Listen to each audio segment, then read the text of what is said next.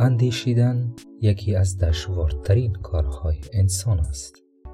ولی با همین فرایند است که انسان می تواند به کشفیات و دریافت های ذهنی با ارزش برسد و زندگی خود را پربارتر کند.